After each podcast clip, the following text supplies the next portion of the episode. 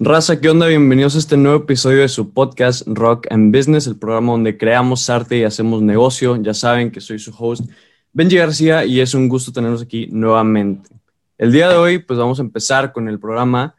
Eh, traemos una invitada eh, muy especial. Ustedes tal vez la conocen, muchos de los que ven este programa seguramente han visto su cara por ahí.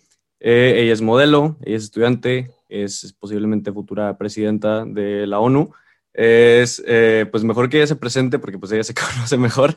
Eh, Jos, Jocelyn Sada, ¿cómo estás? Hola, ¿cómo están? Estoy muy bien. Pues ya saben, me llamo Jocelyn Sada, tengo 17 años, soy estudiante, me gusta mucho eso de las Naciones Unidas, modelo, y pues un hobby que tengo es el ajedrez. ¿El ajedrez? Ya, eso no sabía. Ya viste Queen's Gambit, supongo. Obvio, me, me identifiqué con ella. Claro, está muy buena. Mi hermanita se cortó el pelo como Beth Harmon hace de que dos días. ¿En serio? Muy bien, pues yo espero que estés muy bien. Eh, entonces, pues ya, ya vimos que haces diferentes cosas, entonces, pues vamos a empezar. Primero, ¿quién es Jocelyn Sada? O sea, ¿cómo te podrías describir a ti como persona? Ya, ya nos dijiste que haces como de hobbies en lo profesional y todo eso. ¿Cómo te consideras a ti misma? Yo me considero, bueno, considero Jocelyn Sada una mujer muy fuerte, valiente, que no le tiene miedo al éxito y que se avienta cualquier cosa y siempre sigue adelante ante cualquier situación y ve lo positivo de las cosas. Nice. Muy bien, vamos a, quiero como hacerlo de manera muy ordenada, entonces vamos a analizar como que parte por parte todas estas cosas que haces. Primero, pues mencionabas que una de las cosas eh, que al menos yo, yo que he visto que haces este, a gran escala, digamos, o a más, más avanzado, más pro, digamos, es el tema del modelaje. Este, pues eres modelo ya de, ya de un tiempo para acá. Este, he visto que haces muchas cosas, o sea, te he visto en comerciales, te he visto en portadas de revista, en videos musicales, en vestidos para 15 años, eh, muchos tipos de sesiones de fotos, de videos, de todo. Entonces, como para ir este, adentrando en este mundo a los que nos escuchan, que fíjate que yo en este mundo, en el, mundo del, del, modelaje, pues era muy, muy externo, muy ajeno. O sea, gracias a, personas como tú, como Alison, como Michelle, como Annette, cada vez, este, pues me he ido metiendo más, he ido conociendo más y es, se me hace que es un mundo muy este, interesante y creo que hay cosas de ese mundo que podemos, este, como que aplicar en otras áreas, ¿sabes? Entonces, este, se me hace que es, un, es una cosa muy padre. Entonces, primero, como que, ¿qué tipos de modelos hay? O sea, para ir como conociendo? Ya, pues está la de revista, la de retrato, comercial, también hay de, de pasarela, entonces pues hay una variedad y pues para cada uno hay como, en ciertos lugares hay algunos requisitos, pero en nosotros no, y pues hay muchos estereotipos también, pero no todos son ciertos. ¿Qué, tipo de estereotipos te has, conocido? O sea, sí, sabemos que muchos piensan que pues son gente mamona, que son... No, mira, yo mido 1,66, o sea, estoy chaparra. Y con las yo era la más chiquita de los modelos cuando siempre iba a pasarelas. Entonces, a mí siempre me decían, no tenía esa idea de que yo nunca iba a poder estar en una pasarela por el hecho de estar chaparra, por medir 1,66, porque todas las modelos eran de que arriba de 1,80 o 1,75. Entonces, a mí me llevaban aquí, o sea, acá. Entonces, era la más chiquita de edad y de estatura, y, pero pues sí, o sea, como quiera modelar en pasarelas, no, no me pusieron ningún limitante también hay otros que es de que, no puedes tener cicatrices o no, o tienes que estar bonita o tienes que estar delgada, pero no, también hay modelos de rostro que pues modelan nada más la cara y no importa si estás llenito o no, también puede ser modelo. También ya han habido muchos cambios pues dentro de la ética del modelaje, donde también incluyen pues a personas con diferentes cuerpos en pasarelas, fotos, etcétera. Ok, ¿cómo es el ambiente del modelaje? O sea, entre la raza primero, ¿cómo es el ambiente como que entre la raza, entre tu raza del modelaje y luego en la relación de esa raza como que con los encargados de, hacer toda la, la, pues ahora sí que el trabajo de obra? O ¿cómo, es el ambiente? ¿Se, ¿Se, siente pesado o está chido, está relajado? ¿Es muy estricto, es muy rápido, es lento? es ¿Cómo es? Depende de a dónde vayas a modelar, porque me ha tocado muchos lugares y pues todos han tenido distintos ambientes por ejemplo, en pasarelas de 15 años, así, todo es más relajado, de que entre amigos, de que las modelos y pues el coach, que es el que dirige la pasarela. Y pues nos llevamos muy bien como amigos, pero sí hay que tener como, sí, sí hay que saber diferenciar entre el trabajo y cómo te lleves. Porque una cosa es te muy bien con el coach y las modelos, pero otra cosa es que hagas bien tu trabajo. No te puedes quedar platicando de que, ay, sí, espérame tantito, déjame tomar agua y luego me pongo el vestido. No, este, pones el vestido, sales así, tienes que estar luego, luego, peínate y agarra el vestido si no te queda. Entonces, sí, pero el ambiente no se me ha hecho nada pesado, solamente en una pasarela que se llama Trends Monterrey, porque pues es una pasarela muy grande donde van distintos diseñadores mexicanos, eh, va demasiada audiencia, lo transmiten en vivo también y hay muchas fotos, muchísimos fotógrafos. Y pues a mí me tocaba el, ambiente pesado, pues porque como eran las más chiquitas, me tocaba convivir con gente de arriba de 25 años. Entonces, pues sí, me tenía que adentrar un poco más a ellos y así es la vida del modelaje. ¿Cuándo empezaste? Empecé desde los 11 años, pero de chiquita ya tenía el sueño y de hecho en mis invitaciones de fiestas infantiles, no eran unas fiestas normales de princesitas, digo, unas invitaciones normales de princesitas. Me tomaban fotos, así como que sesiones de fotos y le imprimían ahí en la invitación y ahí ponían, yo soy Linzada, te invito a su fiesta, no sé qué, y ahí ponían donde era todo. Pero sí empecé oh. entonces ya formal, formal. O sea, desde entonces, o sea, empezaste desde muy chiquita haciendo como que tus primeras pruebitas. Sí. Eh, y, ahora ya, este, pues ya es mucho más. ¿Ya, ¿Ya llegaste a tal punto que ya lo consideras una profesión para ti?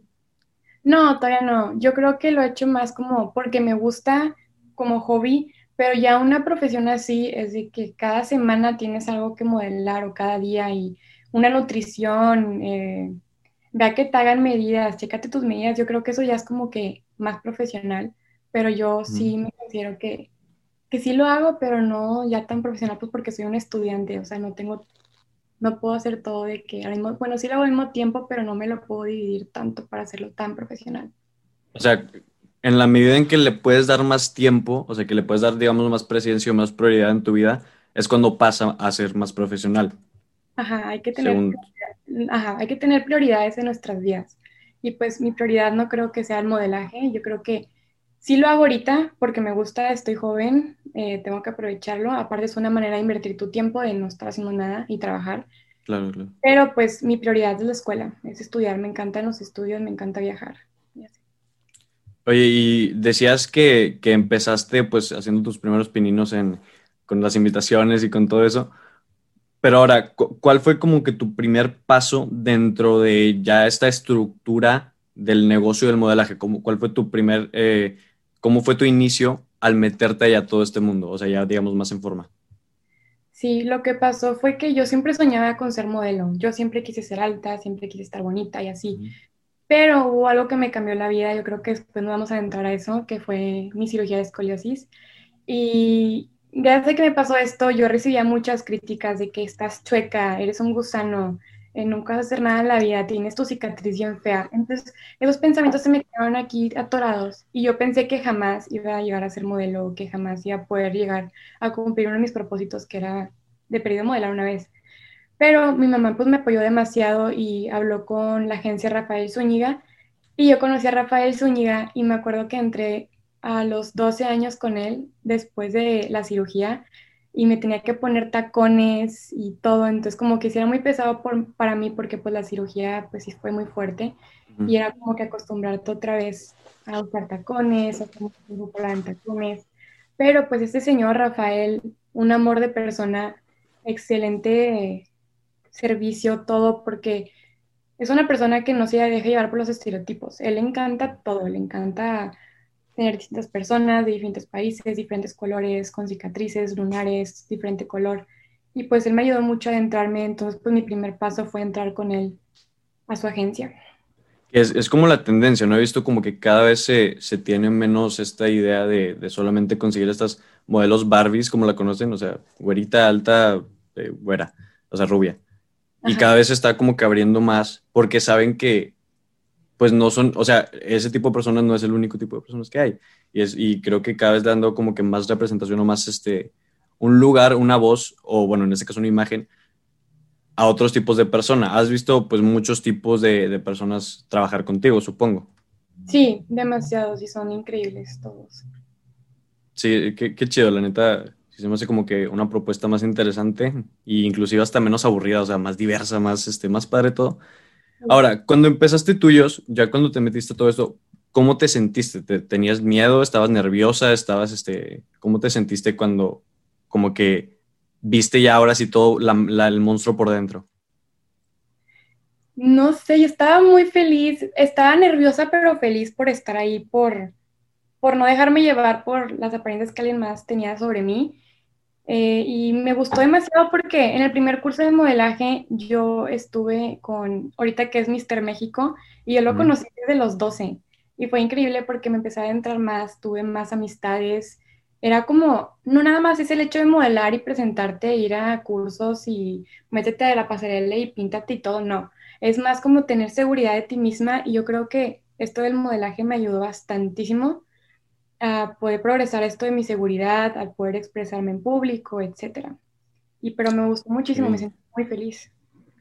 Muy bien, o sea, sí se nota como que sí, sí te has este, digo, por lo que sé, por lo que he visto, como que esto te ha ayudado, te ha ayudado, este, obviamente, cuando te metes ahí, pues aprendes cosas, ¿no? O sea, aprendes más allá de aprender, eh, pues, las cosas que necesita el, modelaje, o sea, más allá de las, de las poses, más allá del caminado, de las posturas, todo eso, te llevas cosas que trascienden más allá y que si dejas el modelaje algún día, esas cosas te van a seguir acompañando. O sea, que son cosas que sigues aprendiendo y creo que eso que, dices de, de, que te ayuda a trabajar en tu seguridad, pues es creo, yo siempre como que soy muy partidario de que aprendas lo más posible de todo. O sea, de todo. Si te metes a alguna clase que no te gusta, que te metieron a la fuerza, que no tienes de otra, que, o sea, aprovecha que ya que estás ahí, ya no te puedes salir, o si estás ahí por voluntad propia, apréndele todo lo que puedas, o sea, exprímele todo lo que le puedas sacar y vas a salir siendo, inclusive aunque no te la hayas pasado bien en teoría,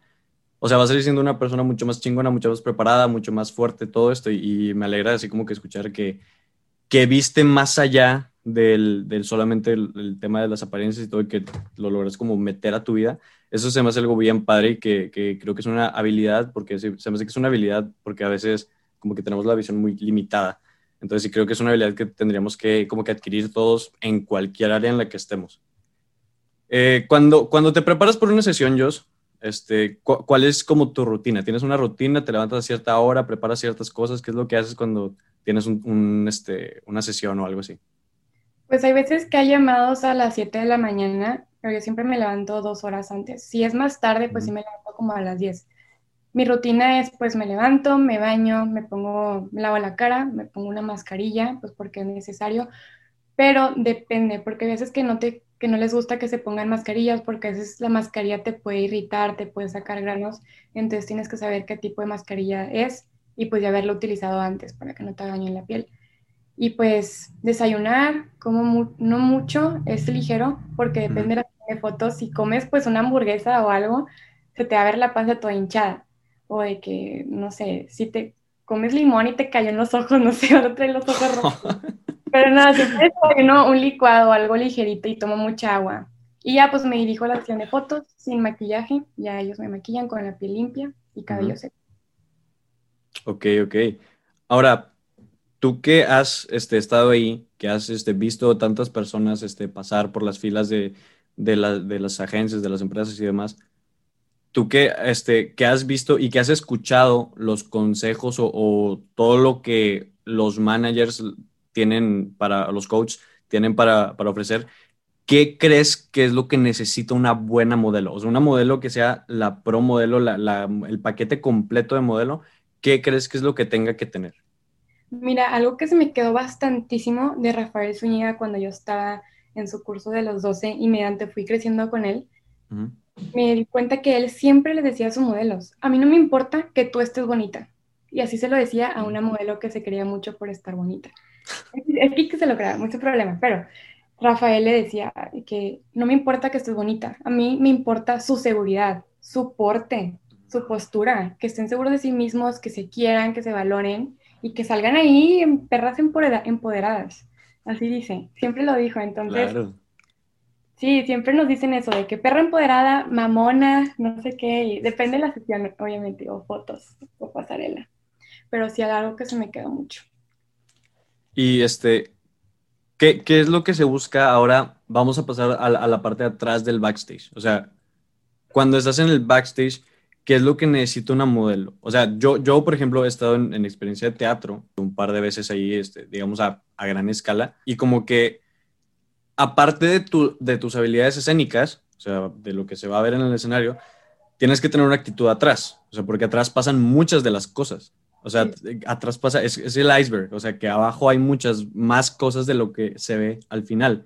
Y cuando estás atrás, pues requieres habilidad de, eh, necesitas una actitud de servicio, porque tienes que estar en, eh, tienes que también ser muy hábil, porque hay muchas cosas pasando y tienes que estar dispuesto a ayudar para mover, para, aunque seas actor, pues no va a ser nada más actor, o sea, eres actor, si es necesario eres escenógrafo, si es, si es necesario eres de los vestuarios, o sea, todo, obviamente hay una logística, pero siempre se necesitan manos y siempre se ocupa que hagas un extra. Entonces, ¿qué es lo que se busca en una modelo que tenga más allá de todo esto? O sea, ¿qué, es, qué ocupa en el backstage? ¿Qué actitudes? ¿Qué, qué como que habilidades o qué disposición debe tener? Siempre es que tienes que estar atenta o atento, activa, activo de lo que está pasando, porque a veces que te llaman y a veces que eh, una persona de las que pone la ropa, se me fue el nombre, un diseñador, te pide que modeles otro vestido y tienes que estar ahí porque te ponen otro vestido y luego agárrate aquí, agárrate acá para amarrarte, tienes que estar así como muy dispuesto también a apoyar.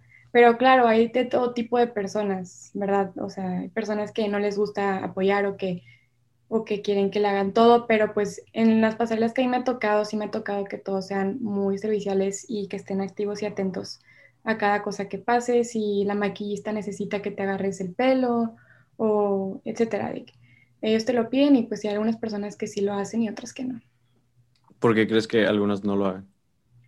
Yo creo que porque, no sé, se fresean, no sé. Sí, pues hay de todo. O sea, definitivamente en cualquier equipo de trabajo, en cualquier organización, en cualquier estructura, yo creo que sí va a haber este, gente que, que no es tan dispuesta a hacer cosas como otros o como dices que están muy freseados o que se tienen un pedestal o whatever. Una actitud pésima, créeme, pésima, horrible. Una vez me tocó en una pasarela que una chava ya bien grande, como de 27, me empujó así, quítate. Y yo, perdón, yo tenía 15, entonces tengo 15. y ya, pero X, no pasa ¿Qué rollo? Pues sí, o sea, definitivamente hay que saber cómo lidiar con ellas, pero también creo que se me hace, es que se me hace que decirles de que, hey, a, mí algo que me, me, me, harta, me tiene así harto, es el, el, positivismo este rosa, este positivismo de dientes para afuera, ¿sabes? O sea, eso de, si tú le dices a una persona, hey, ya no discrimines, no va, a, no va a dejar de discriminar. Si tú le dices, hey, ya no seas violento, no, no te va a hacer, hey, ya no seas machista, ya no seas no sé qué. O sea, si se lo dices así nada más, no va a tener la trascendencia porque es, un, es algo externo se me hace que la manera de cambiar es llegar hasta adentro, no, por la, no diciéndoselo así explícitamente, sino a través de acciones, a través de ejemplos, se me hace que se puede llegar hasta adentro y ahora sí cambiarlos bien. Y se me hace que en el modelaje, que pues es una industria en la que sabemos que hay egos en varias personas y que es necesario bajarlos o, controlarlos porque si es así, es una bomba de tiempo que en algún momento va a explotar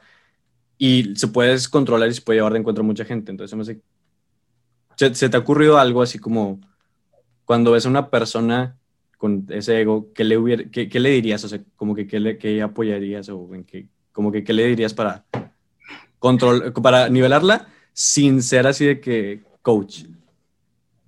No sé, o sea, yo la verdad soy muy directa, pero en ese entonces no era tan directa, yo tenía 15 este, pero es que no era la primera vez que me pasaba con ese tipo de personas. Ya me había pasado con la misma chava de que cuando yo tenía 13, que fue mi primera pasarela, y luego a los 14 y luego a los 15 lo mismo. Y pues siento que yo lo que le diría es como que relájate, no eres la última chava del desierto. Eh, soy menor, soy menor y pues, o sea, si de verdad quieres que te sigan queriendo y tomando en cuenta en pasarelas o así, también demuestra tu actitud porque así pues nadie te va a querer. Claro, claro. Sí, estoy muy de acuerdo. Y ahora, ya que llevas tanto camino recorrido, que has visto este, tantas cosas y pues las que faltan, si vieras a tu yo chiquita, a tu yo de 12, a tu yo que va empezando, ¿qué, qué le dirías ahora? O sea, si, si te lo toparas, ¿qué le dirías? Sí lo he pensado muchas veces. Cada vez que me pasa algo, o que me arrepiento de algo por no haber hecho, me digo de que Jocelyn, o sea, si yo veo a la Jocelyn de antes y también de chiquita, le diría, tienes que ser fuerte, que no te dé pena ser tú en redes, no te cubras, eh, sé cómo tú eres en realidad, no, que no te intimiden las demás personas porque vayan a pensar otra cosa, o no pienses qué es lo que va a pasar, sino también pues hazlo, no pienses cosas negativas y también pues no te dejes de llevar por los comentarios negativos de otras personas y esto me lo sigo repitiendo diariamente. Oye, y ahora acabo de pensar en algo. Con eso que dices de que no, o sea, que la gente, que especialmente las chavas, o sea, que que se muestren como ellas son.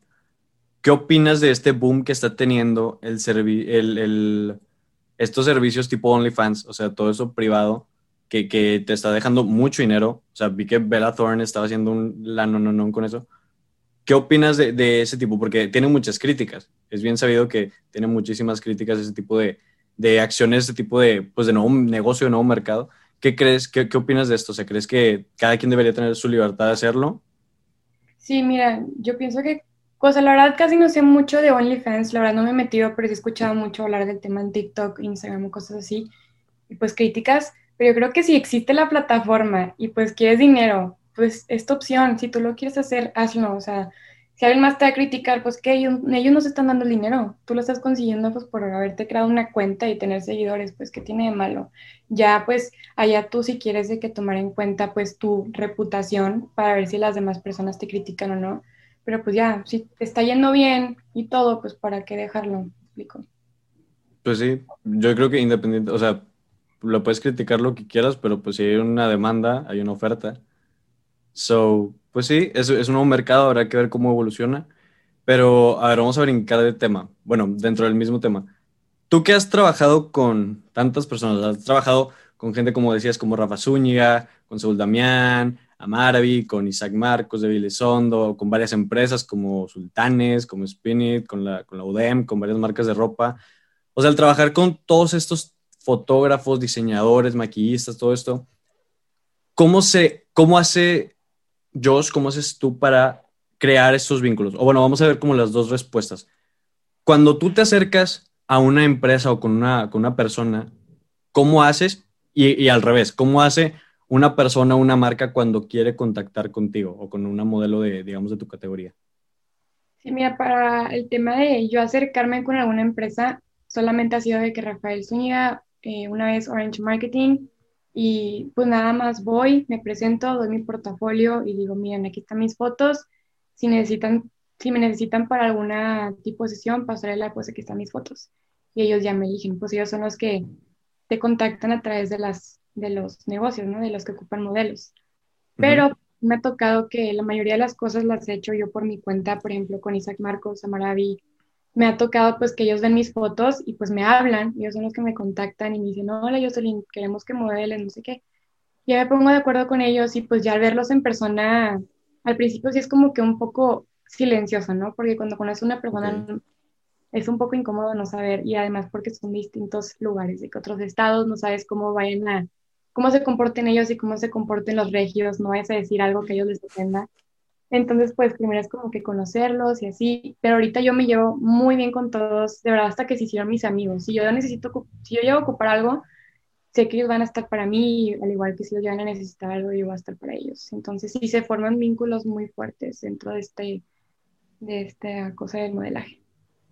¿Qué es lo que esas personas normalmente cuando te buscan, qué es lo que identifican? O sea, qué es lo que están buscando? Tipo, obviamente crear una colaboración, pero vaya, ¿qué es lo que identifican en ti que, que, que, buscan? Yo creo que la manera en que soy y pues yo creo que también tiene que ver como esas características que buscan en ciertos modelos para su marca. Hay algunas marcas que son diferentes, que utilizan diferentes características, pero pues a mí yo creo que buscan por, yo creo que por mi personalidad, por la seguridad que tengo, por la sencillez, y pues en vestidos de 15 y así porque tengo mucha experiencia con estos vestidos, andar en tacones en vestidos de 15, aguantar mucho tiempo y cosas así. Y también pues en pasarelas más que la seguridad, si son entrevistas también pues la seguridad, la manera de expresarte. Y pues no sé, yo creo que a ellos les gusta mucho eso y que eso es lo que buscan en, en mí. Y aparte pues yo creo que también los seguidores, este, con la, la gente que te ve también tiene que ver. Oye, vamos a resolver ese tabú. Eh, ese, ese, tema de los seguidores. Es cierto que, que, a las modelos le dicen que tienen que tener más seguidos, digo, menos seguidos que seguidores, o sea, que seguidores más que, que, ella, que cuentas que ellos siguen. Me, me han contado, no sé, me han contado, y lo he visto, que hay modelos que, o sea, tienen, conocen a, a, raza, o sea, no sé, llegan a un lugar nuevo y pues intercambian Instagram, ¿no? O sea, entre todos. Pero ya después de un tiempo, o sea, conforme van como que adentrándose más, van dejando de seguir muchas cuentas. O sea, de repente, no sé, un día seguía 1500 y al otro de repente ya seguía 700, algo así. ¿E-, ¿Eso pasa? Mira, yo no me ha tocado que me digan, tienes que tener menos seguidos. Los digo, sí, sí los que tú sigues. nunca me ha tocado que me digan algo así. Y yo cuando voy de a fiestas, voy a reuniones de que, ay, me caíste bien, pásame tu Instagram, sí. Y pues yo le doy follow back. Pero si veo que dentro de un tiempo, pues como que ya no me hablan, no me acuerdo ni de esa persona, pues de que para qué la sigo, no, no me aporta nada. Yo la verdad sigo muchas personas en Instagram, pero son de que las Naciones Unidas o modelos o personas que me aporten o que sean mis amigos y que de verdad conozca, pero pues nunca me lo han pedido así como que tienes que hacerlo. No, yo lo hago pues porque pues si no me aporta nada, pues... Bye. Muy bien, José. Ahora, para una modelo, ¿cuáles son las vías de ingreso? ¿Cómo gana una persona que quiere entrar al modelaje? Ya cuando está más adentro, ¿cómo, sabe cuáles son las vías por las que le pueden invertir dinero? Sabemos que hay muchas formas, como tú decías ahorita, que hay dos grandes, como que la vía de las empresas y la vía de, de las colaboraciones individuales, pero ¿cómo traduces eso en, en dinero para ti? Pues puede ser yo creo que dinero en efectivo, pues una, colaboración por seguidores, que una marca con 100 mil seguidores y que tú tengas 20 mil te promocione y pues tú ganes seguidores, eh, o que te regalen productos, ya sea de ropa, de belleza, lo que sea que vayas a modelar. Con ese tipo de cosas puede ser como que el pago que puede tener una modelo, pero normalmente cuando es una agencia sí te pagan en efectivo y así tú lo haces por tu parte, pues tú tienes que ver qué es lo que tú quieres para ti. Tienes que ver cuánto vale, pues, si ellos te van a pagar el Uber o si van a venir por ti, o si tú vas a manejar, si vas a gastar gasolina, si te van a dar de comer o no. Todo eso tienes que checarlo porque pues no, tampoco hay que dejarse porque de hecho en estas, estas épocas, estos años, han habido muchas cosas que ya las marcas se la agarran así como, que pues te doy un regalito. Un regalito para la sesión y tú gastas la gasolina y gastas la comida y peínate tú y maquillate tú. No, no, no, eso no está bien. O sea, si yo, yo estoy ofreciendo mi servicio, mi cara, mi tiempo, mi gasolina y todo, pues de perdido, pues tienes que darme algo por esos gastos que yo estoy haciendo, más mi servicio, más lo que se necesite, me explico. sí, sí, sí. O sea, estoy, estoy muy de acuerdo con eso. He visto que últimamente hay muchas empresas, en especial este, pequeñas y medianas, que con todo ese tema del influencer marketing, que llegan al influencer o a la persona con muchos seguidores, a la modelo, a lo que sea, y, este, y, intentan cambiar, no sé, o sea, a cambio de que vengas y te tomo unas fotos aquí, te regalo, no sé, un boleto para el Pal Norte o algo así. O sea, son como que cada vez está tratando de alejar más el, el dinero, o sea, porque el trato, es que se me hace que si es el, el pagarle, bueno, también depende de que sea el, el que el objeto o el bien con el que te paguen pero sí siento como que están demeritando mucho las profesiones y las están, o sea, reciben mucho dando muy poco, creo yo. Y hay muchos que si no se ponen abusados, pues sí les puede jugar en contra, incluso les puede afectar en su economía, porque si le estás invirtiendo al modelaje, si le estás este, dando tiempo, si le estás dando atención y al final no estás recibiendo algo que realmente equivalga al esfuerzo que le estás poniendo, pues sí, sabemos que puede ser muy peligroso. Entonces, para que los que nos están escuchando, si alguien se dedica a esto y se enfrenta a una situación así, pues que se ponga el tiro porque si no puede ser muy gacho. Sí. Oye, pues hay muchos modelos en Monterrey. La neta, yo, yo he visto que en estas últimas dos décadas, la escena, bueno, o sea, en esta última década la escena regia del, de las modelaje, del modelaje ha crecido bastante. O sea, en hombres y mujeres creo que ha, ha, crecido mucho. Cada vez he visto más gente interesada, más gente involucrada, a más este, más a sus anchas, porque antes era mucho más este, profesional, mucho más formal, pero ahora con, con el abanico que abrió las redes sociales, pues ya es infinitamente más grande las posibilidades y, y las personas que se, que se meten a este tema. Entonces, ¿Qué, tienes tú que te es diferente? ¿Cómo haces para diferenciarte de entre las cientos de, niñas que, están compitiendo o que quieren, este, el, pues sí, digamos, el avanzar en, el, gremio? Yo siento y he visto mucho que yo soy bien aventada, o sea, a mí la verdad no me da pena subirme bailando y ridícula a mis redes. a mí me ha dicho las marcas de modelaje, es que me gustaste tú, Jocelyn, porque eres bien aventada y no eres como las demás que, ay, sí, bien penita y en persona es una, así, diferente, me explico.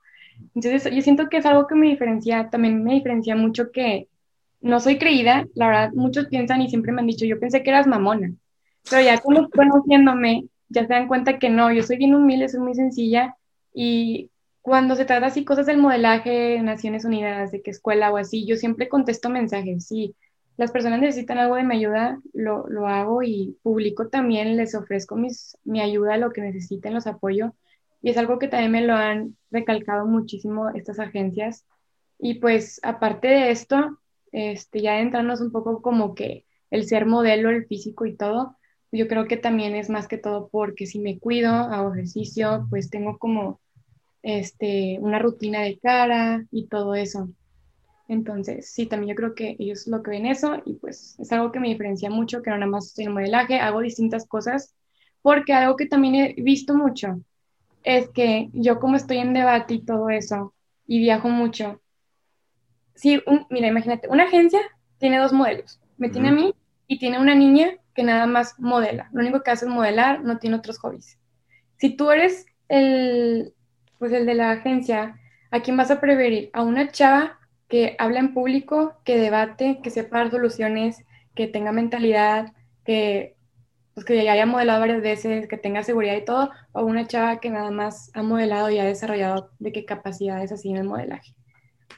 Y obviamente decides a la otra chava que tiene más seguridad y todo eso.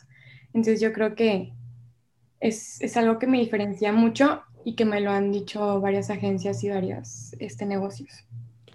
Sí, creo que hay que, yo creo que ahora el, la mercadotecnia de las cosas, o sea, a un cliente ya no le, ya, ya no le, porque hay muchas empresas, digo, hablando por ejemplo de empresas que ofrecen productos o que ofrecen ropa o cosas así, que se siguen vendiendo como que la, la gran calidad es su, su, único, este, o sea, su gran ventaja.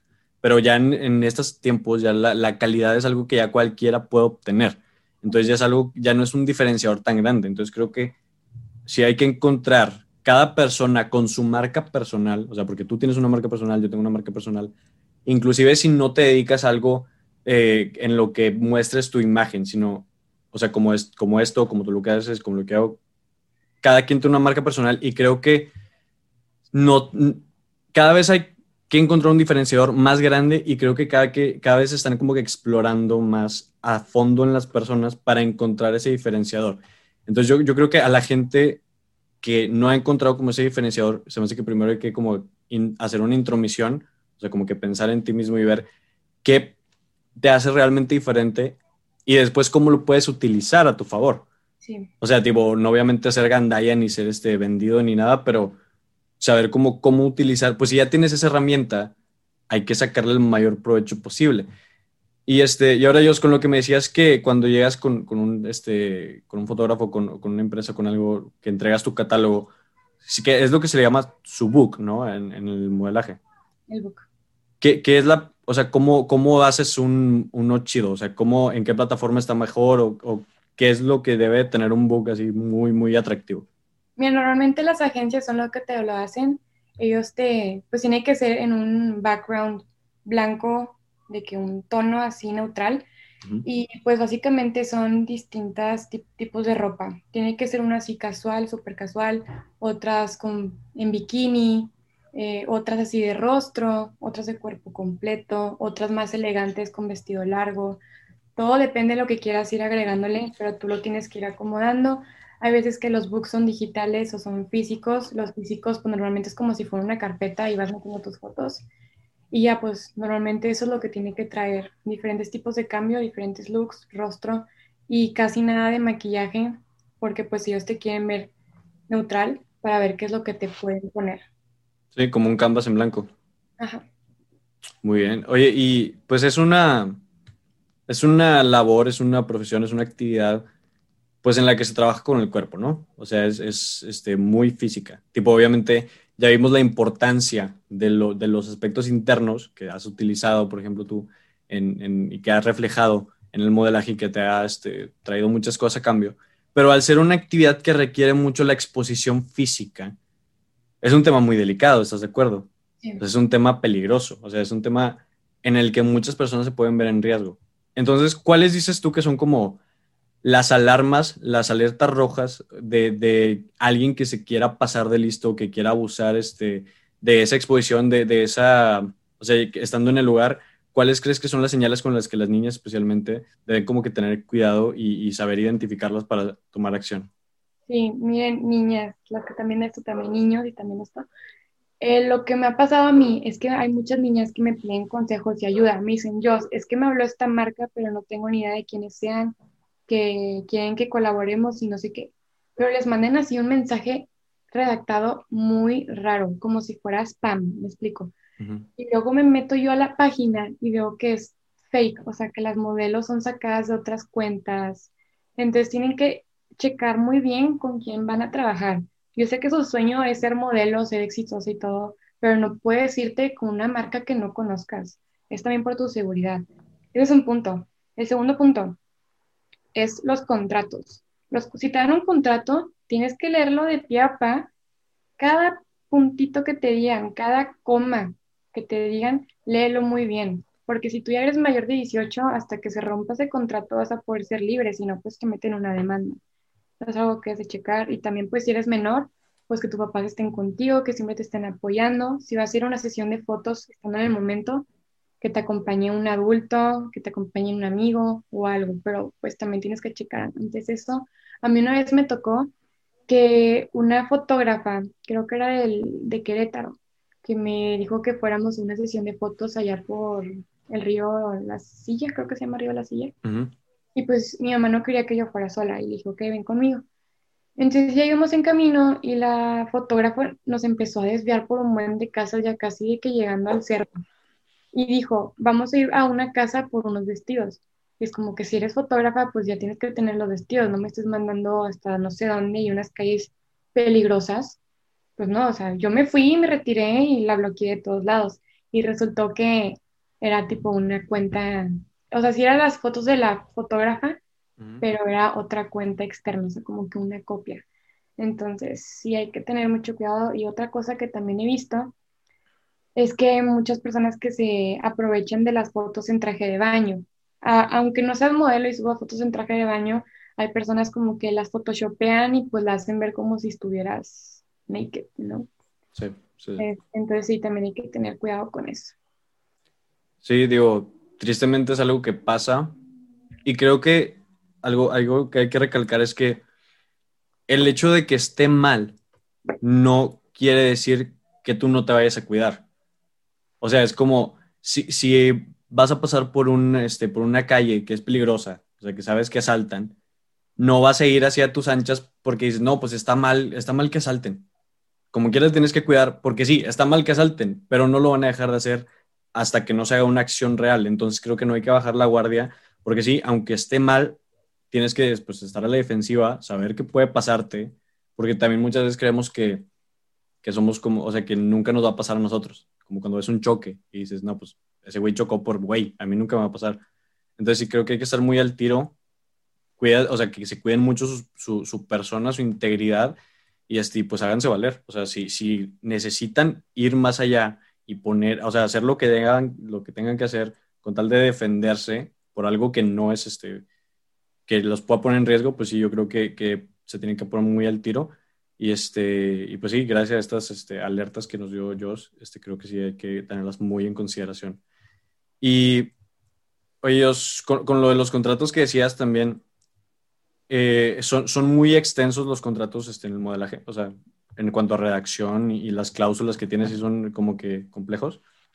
Depende de qué trabajo sea, porque pues hay, por ejemplo, si te toman unas fotos para una marca local, pues nada más las fotos van a estar este, en lo local, pero también si las quieren poner así en los, ¿cómo se llaman esos? Panorámicos. En las calles, en panorámicos, también lo tienen que mencionar y todo eso tienen que mencionarlo. Si eres menor de edad, también lo tienen que mencionar. Por cuánto tiempo se va de que a exponer tu foto, también lo tienen que mencionar. Tienen que mencionar todo eso, pero pues depende de qué trabajo sea va a ser tan extenso, normalmente. Sí, yo creo, es que también he visto, creo que hay, hay un problema ahorita con los contratos, o por ejemplo con, con los términos y condiciones cuando descargas un programa, o no sé, que son muy largos y tienen normalmente el lenguaje muy complicado, o sea, muy, muy este, específico de esa zona, o sea, digo, de esa área. Entonces creo que hay que, pues como dices, leerlos muy este, detenidamente, leerlos súper detenidamente. Fíjate bien, o sea, si no entiendes una palabra, detente y pregúntala con quien tengas ahí alcance, porque por, a lo mejor por no entenderle decir, ah, no, pues ya X, o sea, si te la pasas, te puedes meter en un problema. O sea, es algo que, Sí, e, en el modelaje, en cualquier trabajo, siempre que vayas a firmar un contrato, creo que sí hay que tenerle mucha atención. Digo, tristemente lo están haciendo cada vez más confusos para que no sepas realmente por lo que estás firmando. Y este, entonces sí tienes que este, leerlo súper bien al derecho y al revés, por adelante y por atrás, por todos lados. Checa las letras chiquitas, como todo el mundo dice. Oye, si has pensado hacer algún proyecto individual, o sea, dentro de esta área, algún este, ya, ya para cerrar con el tema del maquillaje y, de, la, este, del modelaje, ¿has pensado hacer algún proyecto individual eh, tuyo? O sea, más allá de una colaboración individual, un proyecto que tú hagas de a lo mejor una marca de ropa o de maquillaje, algo que quieras hacer o que te haya pasado por la cabeza? No, no tanto así como de ropa o de maquillaje, pero pues siempre me ha querido, he querido hacer videos así de YouTube o de TikTok em, de maquillaje o de que cómo estar derechita o ejercicios para estar más derechita o cosas así como ayudando a las personas, pero no nada de crear una marca nueva, sino. O sea, has pensado hacer como contenido de valor. O también me gustaría como ser coach de que niñas chiquitas o algo. Excelente, muy bien. Sí, se me hace que es un mercado bastante este, que, va en, en, crecimiento, o bueno, que está en cambio. O sea, creo que está en evolución muy cañón. Y si hay oportunidad, este, no sería mala idea meterse, ver qué, qué, se puede hacer, qué se puede explorar. Y sí, yo creo que todos podemos emprender ahí de alguna u otra manera. Como dices, no necesitas sacar una marca o un, un producto físico, sino con, con, contenido de valor, que ya es, el, el, contenido ya pasó a ser algo monetizable. Creo que se puede este, explorar y que se puede hacer algo muy padre. Entonces, Josh, vamos a pasar a otra área. Vamos a pasar al área académica todo lo de Ivy, es prepa, slash, Naciones Unidas, todo esto, ¿right? Sí. Entonces, pues decidiste meterte a Ivy en la prepa. Para los que no sepan, yo y yo estudiamos juntos en la misma escuela, nos conocimos ahí. Eh, y pues decidiste estudiar Ivy, que es pesado. O sea, es más pesado que, digamos, el promedio, o sea, que, que, que los demás. Es más difícil, no duermes, la, la famosa... De hecho, mi papá tiene una playera de Ivy que dice que hay, hay, no sé, algo de zombie, de que zombie mode, algo así. Pero entonces si decidiste meterte algo pesado, algo retador. Y está complicado, o sea, pensar en que decidiste hacer eso teniendo tantas cosas, o sea, tantas cosas por hacer. Entonces, ¿por qué decidiste meterte a Ivy? Porque me gustan los retos y nada más porque sí. De verdad, no hay como que una razón así. Al principio, una específica, no, no pensé ninguna. Nada más dije, me voy a meter a Ivy porque no quiero ser como que los demás o el montoncito. Yo quiero, yo estar en IB, no sé. ¿Ya sabes qué vas a estudiar? Creo que leyes y relaciones internacionales. Excelente. Y sabes, algo que he, conocido varios modelos que cuando se meten al modelaje, o sea, que igual llevan su vida normal, pero conocieron el modelaje, y al darse cuenta que era pues algo, o sea, cuando llegaban a tal punto que les daba mucho este dinero, o, vaya, suficiente dinero para una vida estable, como que se olvidaban, o sea, al, menos los casos que yo conocí, como que se olvidaban de todo eso y lo dejaban, o sea, dejaban todo lo demás a un lado, se salían de la escuela, dejaban su trabajo y todo eso. Y este, pero veo que tú, a diferencia de eso, te atreviste a llevar las cosas, porque como decías, la prioridad tuya es esto, es, es, estudiar, es tu futuro profesional, es todo esto. Sé que te gusta mucho el tema de las Naciones Unidas, te he visto N cantidad de veces participando en temas este, de ONU, has ido al complejo de, la ONU de Nueva York, has ido a eventos de Harvard, has estado en el MIT, has estado en muchas cosas y ¿cómo han sido estas experiencias? ¿Qué han significado? ¿Cómo han sido, este, cuáles son las más especiales o cómo han sido estas experiencias de viajes para ti? Mira, mi favorita fue la que tuve el verano del 2019, ya pasó mucho. Me iba a ir otra vez el 2020, pero pues con el COVID. COVID pues, ya no pude. Pero fue la más significativa y de verdad que no sabes qué tanto lo aproveché, qué tanto extraño el colegio, los maestros, mis amigos, que son de toda la vida, te lo juro. Y me gustó mucho porque yo fui la única mexicana que se aventó a ir a, ese curso. Y pues había personas de diferentes países y fue bien enriquecedora porque aprendes tanto de cada maestro y con diferentes ideologías, porque como tienen diferentes contextos y son otros países, aprendes muchísimo y te enseñan cómo llevar a cabo la vida, cómo no estresarte, cómo no procrastinar, pero pues no aprendí de procrastinación, la verdad. Pero te dan tantas oportunidades, te brindan plataformas, todo. Y también mis amigos, eh, si no los hubiera conocido yo ahí en Harvard, yo no hubiera aplicado a Harvard, no estaría donde estoy, no estaría apoyando a niños que quieren aplicar a futuras, en futuros años a college en USA.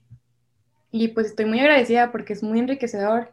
Y también pues los viajes a, a las Naciones Unidas estuvo hermoso porque no nada más es ir a debatir, también te ponen a conocer a los verdaderos delegados de tu país que fuiste a representar.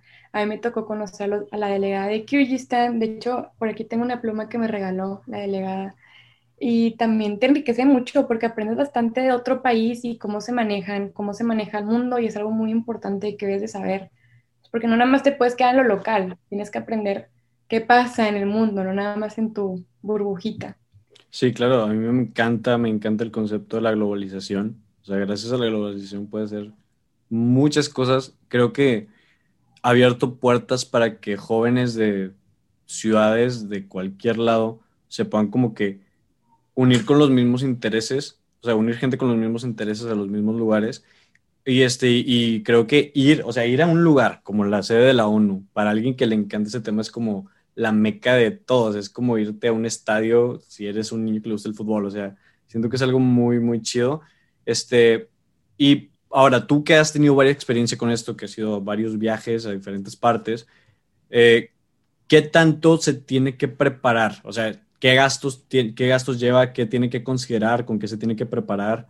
¿Qué, le recomendarías a alguien que, porque hay mucha gente que les interesa ese tipo de viajes, bastantes aplican y muy pocos se van. Entonces, para esos que se van o, para los que quieren aplicar, ¿qué es lo que necesitan para realmente lograr irse y aprovechar la experiencia al 100? Mira, algo que yo aprendí de la UDEM, que yo me metí eso de co-curricular el primer semestre, no sé ni por qué me metí, pero ya me dije, me quiero meter. Ay, perdón, mi perro está ladrando, es que le ladra a mi otro perro que se pone celoso. Este, que yo me metí en una curricular que se llama Relaciones Interculturales. Esta materia te enseñaba mucho como tiene una teoría del iceberg, no sé si la conozcan, lo que se ve y lo que no se ve. Claro, debajo y el mar. Tú lo que ves es de que voy a ir a visitar, voy a aprender, voy a ver personas, eso es lo que tú ves. Pero lo que tú no ves son los diferentes contextos, lo que no puedes decir, lo que sí puedes decir a una persona porque si tú eres mexicano y vas y le dices a un español algo y pues, se enoja, ¿no? Que es, tienes que aprender mucho eso, la comunicación entre países y todo eso. También si te vas a ir a otro país, pues es necesario el inglés, este, porque todas las personas saben hablar español. Y pues si sabes otro idioma, hermoso, porque a mí me tocó que pues, yo sabía poquito alemán y hablaba poquito alemán con unas amigas. Una amiga que habla seis idiomas, ¿no? Y este, ¿qué más? Tienes que sí, saber este, cómo comunicarte, el idioma y también tienes que tener como tus metas, o sea, a qué vas a ir, qué quieres hacer, tener un propósito, porque si tú te vas de que, ay, si yo no me voy a ir a ver qué onda, pues no, tienes que ir de que con el propósito de que quieres ganar una competencia o con el propósito de que si ganas y, y no pasa nada, pues te enriqueciste de ver, pues socializado con muchas personas, de tenerlas ahí en tu Instagram, en WhatsApp. A mí me tocó en el modelo de Harvard, MUN, me tocó conocer y tener un desayuno con alumnos de Harvard. Entonces, sí, fuimos como nada más, de todos los delegados que había, como mil y cacho, solamente fuimos cinco porque yo socialicé. Y pues ahí los tengo en mi Instagram, entonces cualquier duda que tenga o así, yo se las pregunto. Entonces, pues es algo que tienes que tener en cuenta antes y también para debates es necesario que practiques mucho el hablar en público, que te pongan un tema random de que háblame sobre el maltrato animal y que ya lo puedas hablar así. Yo te lo puedo explicar ahorita de que en un minuto.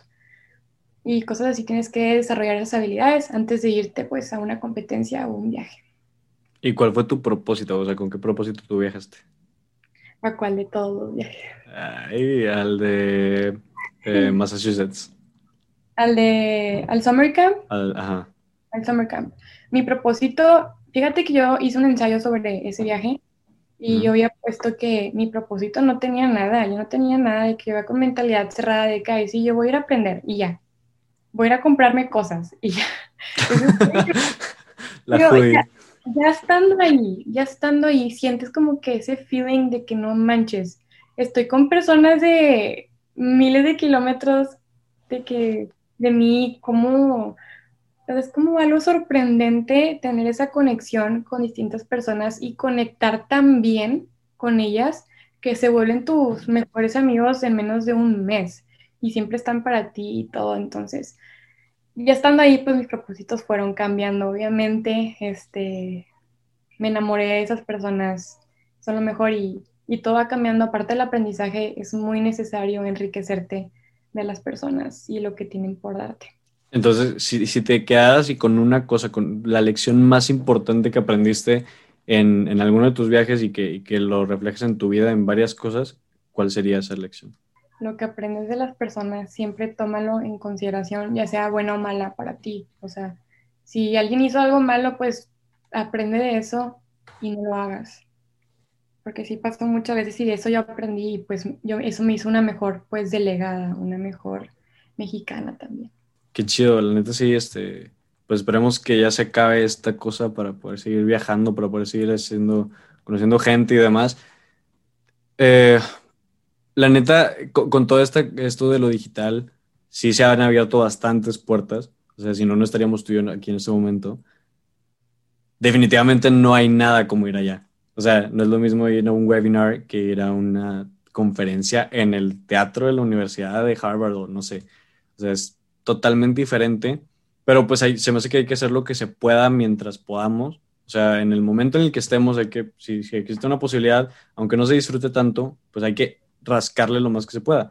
¿Has seguido, este, digo, en este tiempo de COVID, has, hecho algo ahí? Has, ¿Has, hecho alguna otra actividad, otro curso o algo así? Sí, he hecho demasiadas cosas. De hecho, este semestre, bueno, sí, el pasado, eh, quinto, me dediqué a, junto con un grupo de amigos de IB, a dar clases de inglés pues a personas de Ecuador, de zonas rurales, y también clases tecnológicas, pues porque eran maestros que viven en una zona rural, y pues imagínate qué tanto les afectó esto el COVID, o sea, ellos no saben, no sabían cómo dar una clase a sus alumnos, no sabían cómo aprovechar estas herramientas, cómo hacer presentaciones, cómo hacer cajuts, etcétera. Entonces yo me dediqué más o menos como uno a tres meses a brindarles estas plataformas, a que ellos tuvieran la clase grabada. También me dediqué a competencias de ajedrez. Eh, ahorita estoy organizando dos Moons, que es Moon y Moon Monterrey. Moon Monterrey es un Moon totalmente nuevo, está totalmente creado por alumnos, no hay ningún maestro llevándolo a cabo. Con ganas. Y también ser internacional. De hecho, también Moon hay muchísimas cosas. De verdad, se vienen bastantes y estoy muy agradecida con los maestros por haberme escuchado y poner mis ideas, la verdad. Y pues sí, también en enero pues tengo el Moon de Harvard, pero va a ser online obviamente. Y pues entrevistas y así, pláticas también con alumnos y personas que me escriben en redes sociales que quieren mi ayuda, que, no, pues yo seré una niña de Chile que tiene 12 años, me habló y me dice, yo es que ocupo tu ayuda porque tengo un debate, no es un moon, pero sobre la constitución y algo que pasó del voto allá en Chile. Entonces empezamos a investigar ella y yo, le dije, mira, si te, si te toca estar en favor, puedes decir esto, pero le dije, ¿y tú qué piensas? Y no sé qué.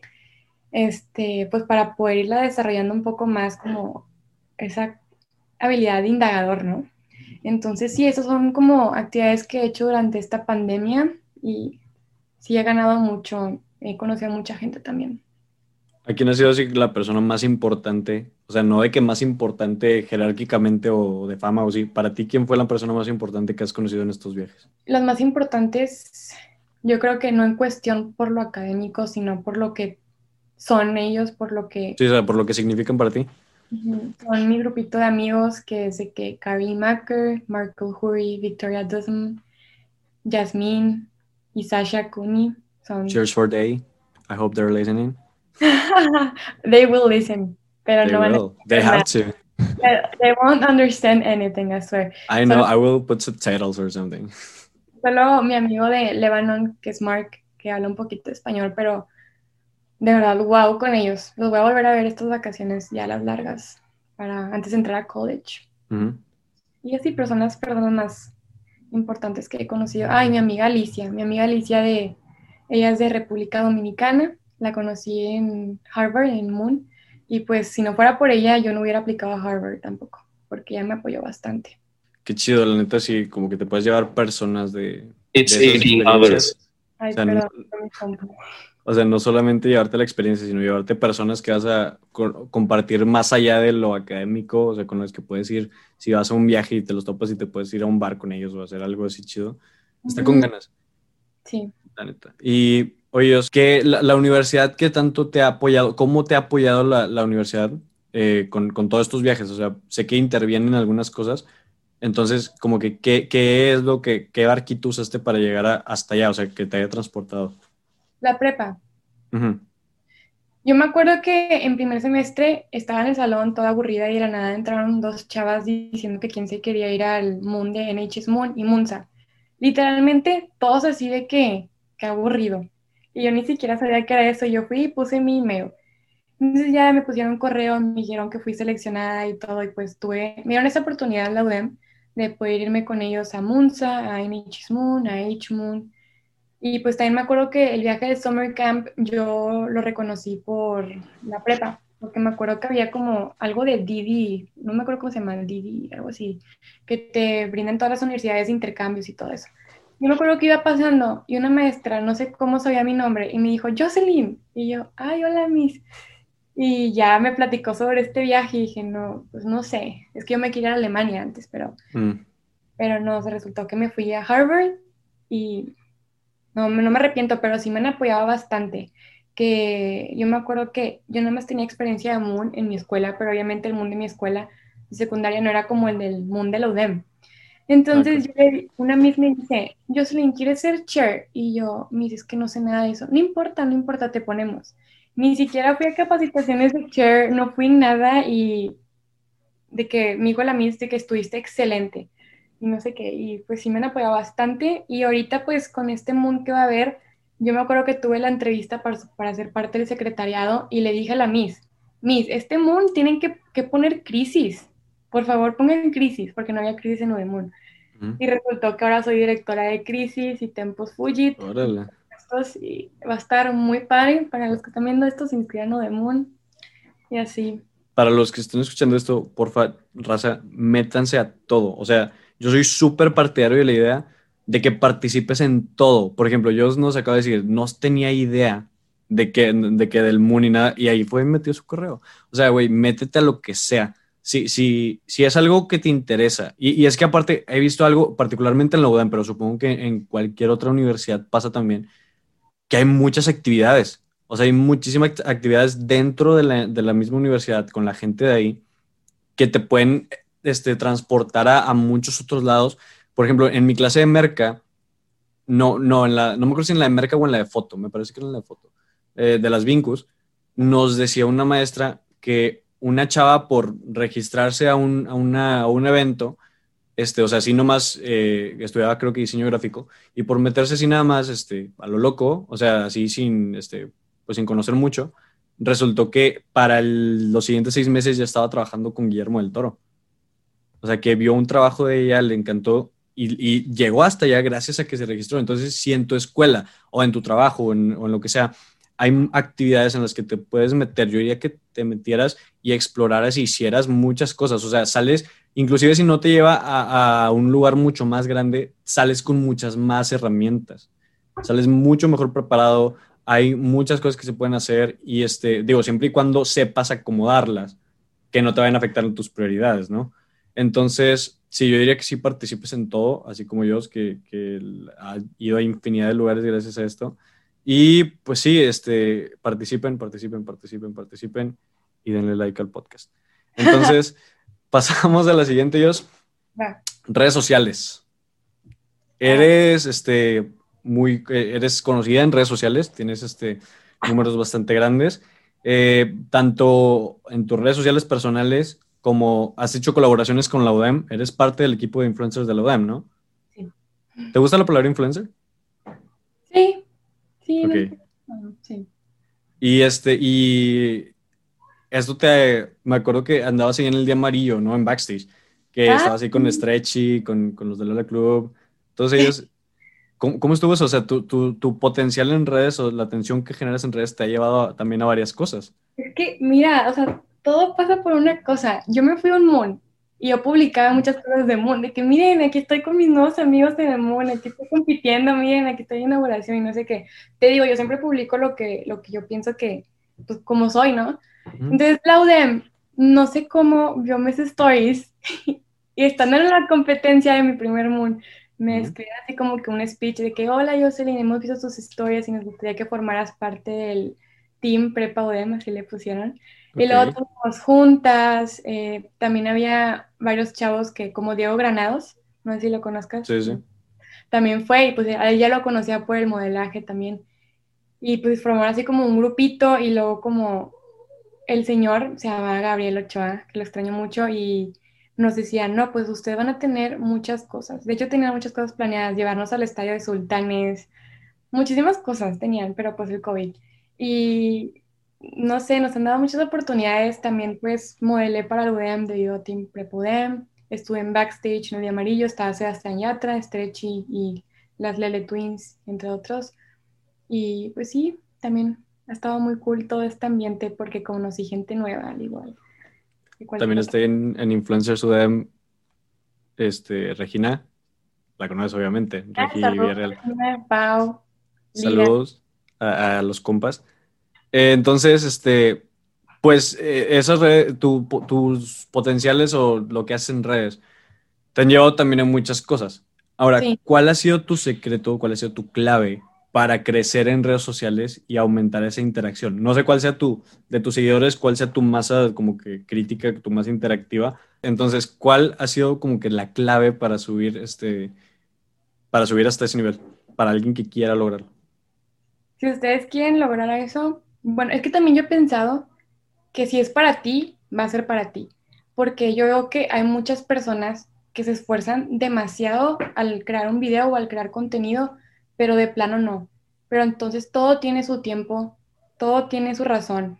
Entonces, pero si ustedes tienen ese sueño, yo lo que les aconsejo es que sean ustedes mismos, que no les importe, ya es 2021, o sea, que no les importe subir lo que ustedes quieran, obviamente, pues decentemente, sin juzgar ni decir cosas malas, este, de lo que ustedes hacen, algo que les gustaría comunicar, etcétera. Es ser ustedes mismos, ser naturales, transparentes. Si te gusta la política, has comentado sobre la política, lo que está pasando en USA, lo que sea. Si te gusta de que de chismes así, influencers, pues es algo así, pero más que no te vayan a demandar los influencers. Este, si te gusta el ajedrez, es una cuenta de ajedrez. Si te gusta la cocina, enseña cómo cocinar algo y pues la gente te va a ver. Cuando uno hace lo que verdaderamente le gusta, que no lo haga por tener likes o por tener fama, es cuando vas a triunfar. Y otra cosa, los seguidores ni los likes, créanme que no importa. Lo que importa es el contenido que tú des, el mensaje que tú transmites, que es lo que es ser un influencer. Porque un influencer normalmente la reconocen por, ay, tiene muchos seguidores, tiene muchos likes, tiene mucha fama. No, o sea, un influencer de verdad es una persona que te aporte algo en tu vida, que te enseñe a cocinar, que te dé consejos, que te haga reír, que aprendas algo de esa persona, ¿no? Y pues sí, yo creo que es más que todo eso, sigan esos consejos, sean ustedes mismos, no lo hagan por fama o por querer tener likes, no tiene nada que ver, hagan lo que verdaderamente les gusta, porque donde ustedes enseñen lo que les gusta es cuando ustedes van a triunfar. Sí, sí, eso que decías de los números, o sea, sí creo que o sea, los números no son nada, si tú no los conviertes en algo que te vaya a servir para ti, pues van a ser un número en una pantalla. O sea, no, sirven de nada y, creo que hemos conocido que hay como que de las dos vertientes. Con eso que decías que hay mucha gente que se esfuerza mucho haciendo un video y no pega. Y hay gente que sube su día a día y pega mucho más. O sea, ya vimos que hay tanto gente que sube contenido de valor y que lo ofrece y que le va muy bien y también que le va muy mal. O sea, tenemos ejemplos ahí como famosos, este, gente que hace contenido como, no sé, Carlos Muñoz, como eh, Juca, que hace contenido de, autos y demás. Y hay gente que hace contenido este, de su vida diaria, o sea, que comparte su personalidad. Y ambas tienen su, o sea, a todos les atrae algo, o sea, si, siempre hay un roto para un descosido, entonces si decidas lo que, lo que decías este, subir, si quieres llegar a alguien, porque como decías tú, este, no es necesario que, que quieras este, hacerte famoso o, que quieras como que complacer a los demás, porque puedes subir lo que tú quieras, prácticamente, o sea, todos tenemos esa libertad en teoría. Pero entonces, si quieres llegar a alguien, yo creo que ese cosa encontrar a ese público. A veces estás bateando en un lugar donde no vas a, a pegar como tú estás pudiendo pegar. Pero sí, este, creo que siempre hay maneras de, de, de, conectar con las personas. Yo creo que te has fijado como que el cambio de las celebridades que hay ahora, o sea, que ya no es la celebridad grandota, o sea, ya hay celebridades que se hicieron solitas porque ya no es el misticismo que se tenía antes con la celebridad, ya no era la persona misteriosa que vivía en un mundo que nadie sabía qué pasaba. Ahora es una persona que como sabes que vive igual a ti, te sientes como que muy relacionado con ella.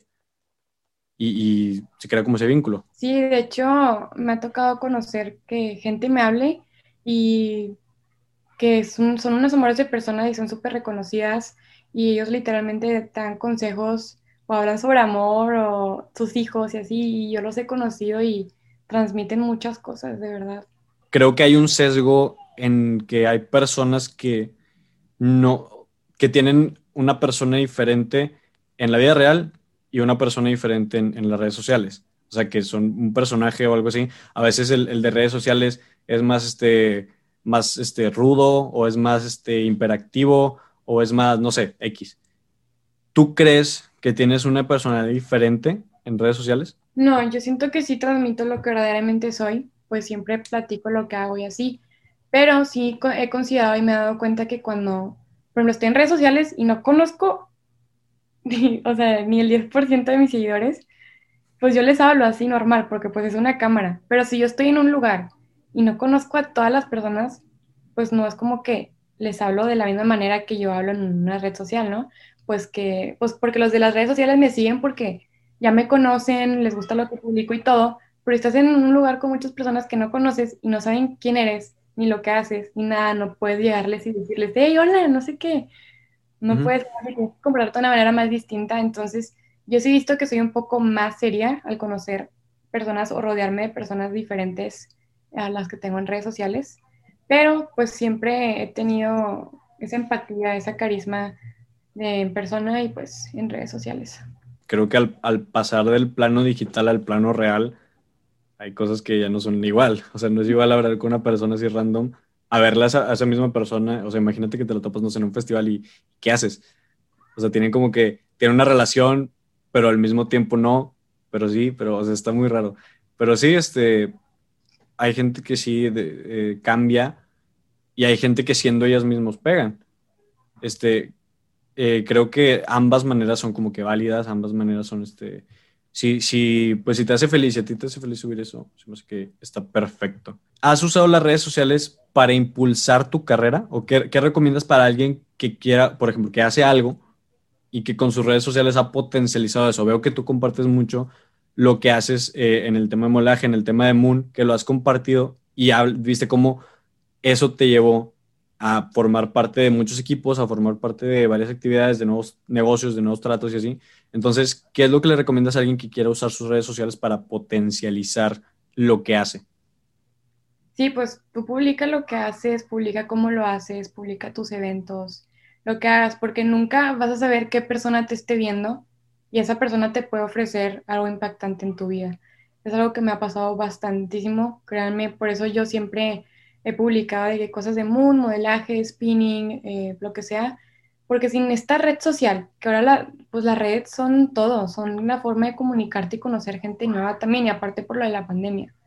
Eh, es muy importante, pues si tú quieres potencializar tu carrera o conocer diferentes personas o ir a diferentes eventos o conocer un poco más sobre tu carrera, etcétera, sí es importante que tengas como que esa conexión y también tiene algo mucho que ver con el contenido que tú veas. Porque si tú en Instagram te la pasas viendo de que memes, te van a salir puros memes en tu página principal. Si tú te la pasas leyendo y siguiendo presidentes, por ejemplo, si quieres estudiar de qué leyes o algo así con el gobierno, si ves de qué noticias, leyes, etcétera, todo tu feed se va a llenar de estas cosas. Entonces, pues también es importante que tú hagas eso, porque el momento de que tú publiques algo a la gente que tenga el mismo interés que tú, pues también le aparezca como que esa historia, ese post y pues a tener alguna conexión, ¿no? Y pues eso es básicamente lo que yo he hecho conforme a mi carrera que yo quiero estudiar leyes y relaciones internacionales, pero pues siento que también depende de cada eh, carrera que, o sea, todo depende de, la carrera que, que sea, porque pues pues si vas a estudiar leyes, no es como que te vayas a topar a un abogado. Bueno, de hecho sí ya ha habido abogados en TikTok que hacen muchos TikToks de que si te para la policía y me es súper padre porque se aprende. Ah, el, el, el dictacor, ¿no? Ese güey. Ajá, sí, y es súper padre pues porque pues todo es, ya todo lo haces ahí, todo el mundo se conoce ahí, también en persona. Pero sí, básicamente pues tú publica y pues no nada más lo hagas de que por ti, sino pues si también lo quieres hacer para que más personas aprendan de cómo lo hiciste, cómo lo has estado haciendo, o de que cómo guiarlos para que también lleguen al mismo camino. Pues es lo que yo hago porque niñas chiquitas, niños chiquitos, de que dos, bueno, ni tan chiquitos, 12, 13 años, este, me dicen que les gustan mucho mis stories y que les ha ayudado mucho a ellos también para saber qué es lo que quieren hacer y cómo es ese mundo y cómo son los procesos para hacerlos. Y a ellos se pueden decir de que la carrera, si les gustaría también entrar a un mundo, etcétera. Eso que decías de, de como que si, que si ves algo, o sea, tu comportamiento en redes sociales se va a reflejar en las mismas redes sociales, o sea, que si buscas cosas de algo, te van a aparecer otras, o sea, relacionadas. Creo que es algo muy, muy importante en que si, si quieres manejar unas redes sociales que se mantengan en un tema, creo que hay que como educar al, al algoritmo, ¿sacas? O sea, educar al algoritmo. Si, si, si quieres lo, que tus redes reflejen algo, creo que el buscar las más interacciones posibles con contenido relacionado, creo que puede ser como algo que también te puede ayudar. Si eres modelo y buscas cosas de modelaje y te metes en el mundo de modelaje, vas a salir en esas mismas cosas. Si haces lo mismo con, este, con no sé, yo por ejemplo, en mi, en mi Instagram principal, eh, hago esto de, busco, cosas de marketing, busco cosas de negocios, busco cosas de, de creación, que es pues, lo que hago, ya ves este programa. Y hago, si quiero ver cosas de otra cuenta, digo, de otra cosa totalmente diferente, pues me hago otra cuenta. O sea, no hago una cuenta por cada interés que tenga, sino si es un campo muy grande, por ejemplo, tengo una cuenta de fotografía. Y si quiero ver cosas de fotografía, pues me voy a esa cuenta porque ya está todo alineado para que me salga lo que quiero que me salga. Entonces, sí, este, las redes sociales creo que son una súper herramienta y sí, hay que usarlas. Si la tienes, hay que usarlas. Oye, cuéntame del ajedrez. ¿Qué rollo con el ajedrez? No, sé qué, te gustaba. Mira, me obligaron a jugarlo porque era una materia pues obligatoria en mi primaria. ¿En cuál estabas? En el colegio mexicano. Ok. Entonces, como apenas entré primero de primaria y apenas metieron el ajedrez de la fuerza. Y fíjate que siento yo que todos los colegios obligatoriamente tienen que poner el ajedrez. Neta, razón, motivo y circunstancia. Porque yo, entrando y enfocándome en el ajedrez, me di cuenta que yo era bien inteligente, era bien organizada, se me hacían las cosas súper fáciles, resolver problemas, todo como que era muy activa, todo se me venía aquí a la mente. Y yo estuve desde los seis años hasta los 15 en ajedrez y después fíjate que entrando a la prepa lo dejé y me volví más procrastinadora, menos organizada. Wow. Para resolver problemas de que, ay, y esto y el otro y no sé qué. Y también para escribir ensayos, créeme que me va bien mal. O sea, para escribir ensayos soy pésima. O sea, pongo una idea y luego la vuelvo a repetir otra vez porque me faltó poner algo y luego combino más ideas y así, pero eh, ya empecé a regresar al ajedrez después de, hace como ya medio año, eh, regresé. Y pues sí, me encanta. He conocido también bastantes personas, maestros de Venezuela, de Estados Unidos, de Canadá, que me han enseñado y ya están grandes los, señores y aprendo bastante. Y yo me acuerdo que entrando a la ajedrez en primaria, este, nada más había, pues, el equipo era de puros hombres, igual que la de Queens of, Gambit. y me tocó estar con puro hombre, y yo era la única mujer ahí en el equipo representativo. Entonces, pues, este, me pusieron también a competir con todos y no sé qué, y hubo uno o dos que no les gané porque eran como que los pro. Y, y sí, terminé quedando eh, en el equipo representativo, fui al estatal, gané tercer lugar también, fui a varias competencias y de hecho ahorita hay personas en redes de que en mi Instagram que me dice, oye, tú eres la güerita que te conocí en, en la competencia en quinto de primaria. Wow. Y yo, sí, sí soy esa. Y me dice, no, hombre, este, humillaste mi equipo y no sé qué. No sé, está, está muy padre el ajedrez y siento que los colegios lo deberían de implementar, la verdad. ¿Cómo te sentiste al ser la única mujer? O sea, en algo que nunca había oído ahí. Empoderada, la verdad. Empoderada porque yo siempre fui competitiva, siempre he sido competitiva. Entonces yo siempre competía con mi mismo equipo. Entonces esa competencia entre nosotros no hacía rivalidad, pero hacía que cada vez fuéramos mejores, como que jugábamos entre nosotros y veíamos como que analizamos la partida después de jugarla y ver como, ay, no es que tú la regaste en este movimiento, por eso te gané, y no sé qué. Cosas así. Y hasta el día de hoy, de que he hecho amigos por el ajedrez en redes, les digo, oigan, agreguenme en liches y vamos a jugar ajedrez. Y me han agregado y juego con personas que ni conozco ni nada y he hecho muy buenas amistades y me han enseñado bastante eh, sobre el ajedrez. Oye, qué loco, no, tenía idea de que se reflejara tan cañón. O sea, eso que dice que gracias al ajedrez te volviste mucho más organizada, mucho más todo. Está, está hinchado, o sea, qué, bien. Yo creo que hay personas que igual encuentran en el deporte, en el ajedrez, en el... No sé, hay como que varias cosas que tienen como un efecto en las demás. Entonces, por eso creo que hay que tener mucho cuidado en qué te metes, o sea, ver bien en qué actividad y con quién te metes, si te vas a meter algo así chido, algún, alguna, digamos, actividad extra. Y qué loco, o sea, no, no, pensé que hubiera tenido así como que un impacto tan grande. Ahora vamos a meternos más en ti, o sea, más en, en, en tu área personal, más a ti como persona. Eres una chava ocupada, ya vimos todo lo que haces, que entre el modelaje, entre los moons, entre la escuela, la IV, los comerciales, todo esto, ¿cómo haces para balancear todo? ¿Cómo es, eh, organizas tu tiempo, tu agenda, tu calendario? ¿Cómo haces para llevar todo eso en, los hombros al mismo tiempo? Mira, yo soy bien desorganizada, la verdad. Soy bien desorganizada. O sea, por más que tenga aquí mi agenda, no sé, no. Te lo juro que siento que no, no es lo mío. Entonces, no sé qué tengo yo en el cerebro, que cuando tengo que entregar algo, me acuerdo y lo hago. ¿Me explico? O cuando tengo que y cuando voy a modelar o así, de que, pues como no es mi primera prioridad, si yo tengo la escuela o así, pues obviamente voy a la escuela en vez de una sesión de fotos. O al menos de que no tenga nada importante en la escuela o que hable con mis maestros y me digan de que sí, no pasa nada, pues voy al modelaje. Pues este, este semestre me tocó que tuve una sesión de fotos a las 12 de la tarde y la misma me dijo, ay, sí, Jocelyn, de que tú siempre entregas todo, ya te sabes el tema, no pasa nada, vete. Y ya ah, con ganas, pues me fui. O sea, eso es lo uno de ser buena en la escuela y saber los temas. Sí, por favor, te, te, puedes sacar de muchos apuros. Sí, que los maestros no me dicen nada y es como que, no, no pasa nada, luego me lo entregas. Y siento también que por estar en IB, los maestros nos tienen una paciencia enorme, una paciencia enorme y son muy abiertos a todo. Y pues sí. Pero sí, trato de organizarme y todo, pero no, no sé, como que nada más lo anoto ahí todo en una hoja y ahí voy tachando, pero tengo demasiadas cosas que hacer, ¿no sabes?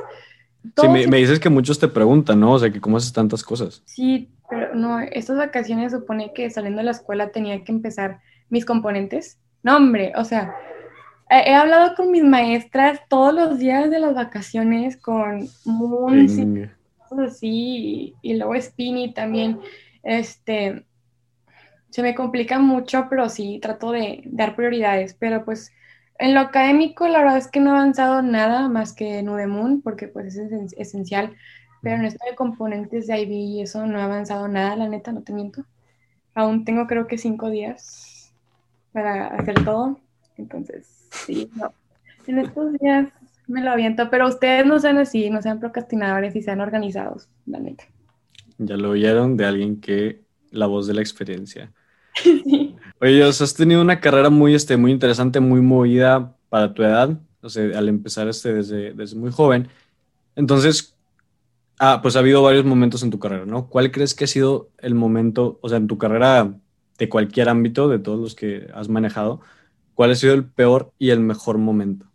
A mí el evento más importante fue escoliosis, porque fue como que un evento de transición, me explico, no tiene nada que ver con lo académico ni modela. Bueno, estuvo dentro de lo académico, dentro del modelaje, porque sí me afectó, pero pues escoliosis sí, ese fue, eh, fue un momento malo y bueno. Malo por lo que me pasó y bueno porque lo que aprendí. ¿Dico? Mira, vamos a saltar ahí, vamos a saltar a ese tema. Algunas me platicaste que si tuviste una cirugía de más joven, tipo, para contextualizar a, la gente, eh, de más joven tuviste una cirugía fuerte, Escoliosis, a ver, defínenos qué es la escoliosis. Escoliosis es una desviación en la columna, no es idiopática, por lo tanto no se sabe sus causas, pero dicen que puede ser genética o conforme al desarrollo. Y un consejo que siempre les doy a mis amigos, que cuando tengan hijos, chequen a sus hijos tempranos si tienen la columna desviada, porque tanto niños como a niñas les puede pasar en su desarrollo. Y pues si no lo checan a tiempo, puede ser muy grave y pueden llegar hasta dejar de caminar y dejar de respirar. Entonces, un consejo que les doy. ¿Cuándo te la, te la detectaron? Me la detectaron a los 11 años. ¿Y se sabe desde cuándo se empezó a, a generar o, es desde el nacimiento? No, no fue de nacimiento, no fue genética porque pues nadie en mi familia tenía. Y en nacimiento no porque el pediatra siempre te checa la columna. Y yo me acuerdo que yo siempre iba a una plaza y siempre iba con mis amigas, caminaba y todo, pero cada vez que iba yendo a esa plaza, me acuerdo muy bien, que me dolía tanto la espalda, de verdad que no la aguantaba, sentía que no respiraba, que ya no podía caminar. Y yo siempre me quejaba de todo, de que, ay, mamá, me duele el brazo, ay, mamá, me duele la cabeza. Entonces me acuerdo que me decían, eh, Doña Dolores. Entonces, este, ya pues mi mamá se preocupó mucho por este dolor de espalda que yo tenía y me llevó con un traumatólogo y me dijo, no, pues probablemente sea escoliosis. Vamos con otro, escoliosis, otro, escoliosis. Y ya fui a sacarme radiografías y pues tenía la columna, haz de cuenta que esta es la columna de derecha, ¿no? Lo tenía medio así, ¿no? Sí. Empezando la primera radiografía. Y así es como que me di cuenta que empezaban los dolores y todo eso. Si hay que, digo, a los que escuchan, yo creo que detecten, si detectan que algo está normal, vale, se me hace que vale más la pena hacerlo y que no te digan que tienes nada a no hacerlo. O sea, es como un cáncer de mama, es como un, este, un derrame cerebral, no sé, algo así. Eh, y, y sí, o sea, creo que un momento así te puede incluso salvar. O sea, porque digo, en tu caso, quién sabe qué hubiera pasado si esos dolores no hubieran sido atendidos. Esta situación dice que fue muy importante para ti, ¿no? O sea, que, que, que significó mucho para ti, fue como un renacer.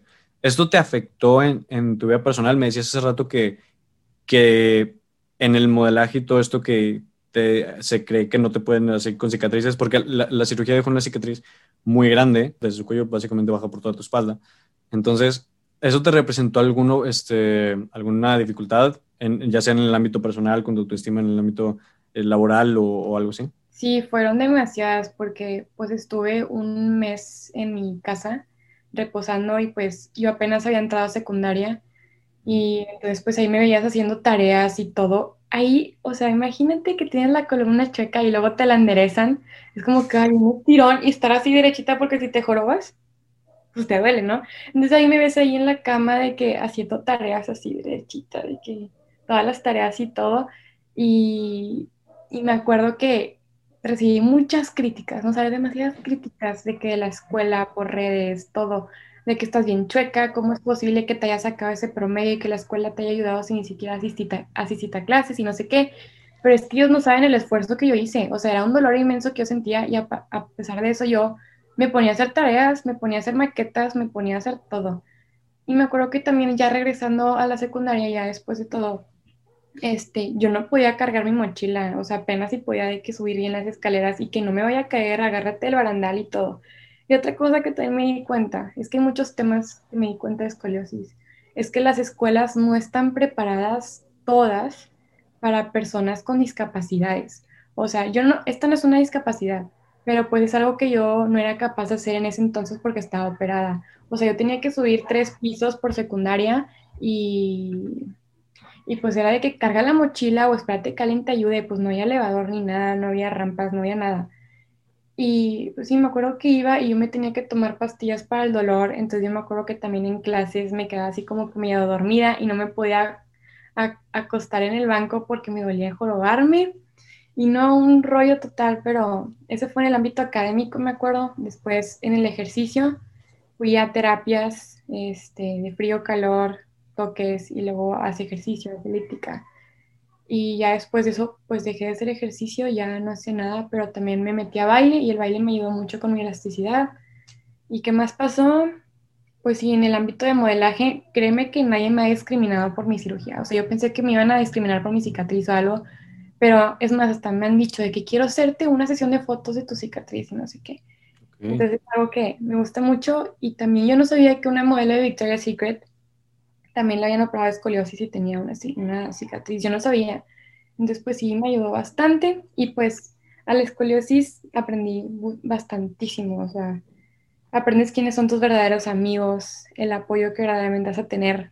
Pues porque no sé, ves tu vida pasar, me explico, al momento de estar ahí, ves tu vida pasar porque es una cirugía muy, muy, muy fuerte, porque cualquier error que cometa el doctor del nervio de la columna o algo te puedes quedar paralítica. Y es como que tienes que estar muy agradecido, agradecida por lo que eres, agradecida por lo que tienes, el esfuerzo que hicieron tus amigos, tu escuela, tus maestros, tus papás, todo, o sea, y más que eso, yo, a mí me gustaba mucho comunicarlo en redes y todo, porque pues es muy significante. Y además también me ha tocado ayudar a niñas este, que no saben qué hacer ni nada. Y pues yo les paso contactos de mi traumatólogo. Y yo no sabía que también había muchas niñas en la UDEM, en la UDEM que tienen escoliosis. Y hay niñas que tampoco sabían que tenían escoliosis hasta que se enteraron de mi caso. Así, entonces ya, ustedes saben qué es escoliosis. Algo que, me llamó mucho la atención cuando te conocí fue que tú, hay muchas personas que al enfrentarse a una situación grave, y más en las que se enfrenta una, este, una cuestión física, no sé, perder una pierna o perder un brazo o este, algo así, la leporino, no sé, como que les afecta, dejan que eso les afecte. Pero algo que noté muy cañón en ti, en tu persona, es que tú estás orgulloso de eso. Estás orgullosa, presumes mucho tu, este, tu cicatriz, este, estás, este, como que tu autoestima no se vio, no dejaste que, que eso te tumbara a largo plazo. Sí, estuviste en el hoyo, estuviste en el infierno de, de las burlas, de las críticas, de todo esto, pero al mismo tiempo lo tomaste y supiste cómo sentirte bien con ello, inclusive ya hasta se ha reflejado en, en interés de, de, otras personas, o sea que, que lo que decías de que te han buscado fotógrafas y así. Entonces, me, me, gusta mucho eso, como que supiste levantarte de eso, que es algo que mucha gente necesita saber cómo. Pues un consejo que yo les doy, mm, o sea, no se dejen de dar por los comentarios, pónganse a investigar que otras personas han sufrido por lo mismo, que han hecho. Eh, de verdad que hablen con sus familiares, hablen con sus amigos, sientan ese apoyo y no le tengan miedo, de verdad. Si alguna de ustedes tiene escoliosis, de verdad que no se preocupen, o sea, me tienen de ejemplo. Pueden ver muchísimos ejemplos más de personas súper inteligentes, deportistas con escoliosis, deportistas con algún otro este, problema y han seguido saliendo, pero a pesar de las críticas, de verdad no les hagan caso, o sea, ellos no han pasado por eso, no son unos guerreros y fuertes como ustedes, no son unos valientes, o sea, no cualquiera se somete a este tipo de cosas por su bien y pues yo creo que si pasa alguna de estas cosas es porque Dios o la vida, en lo que quieran creer, eh, les tiene un propósito muy, muy, muy grande, créanme.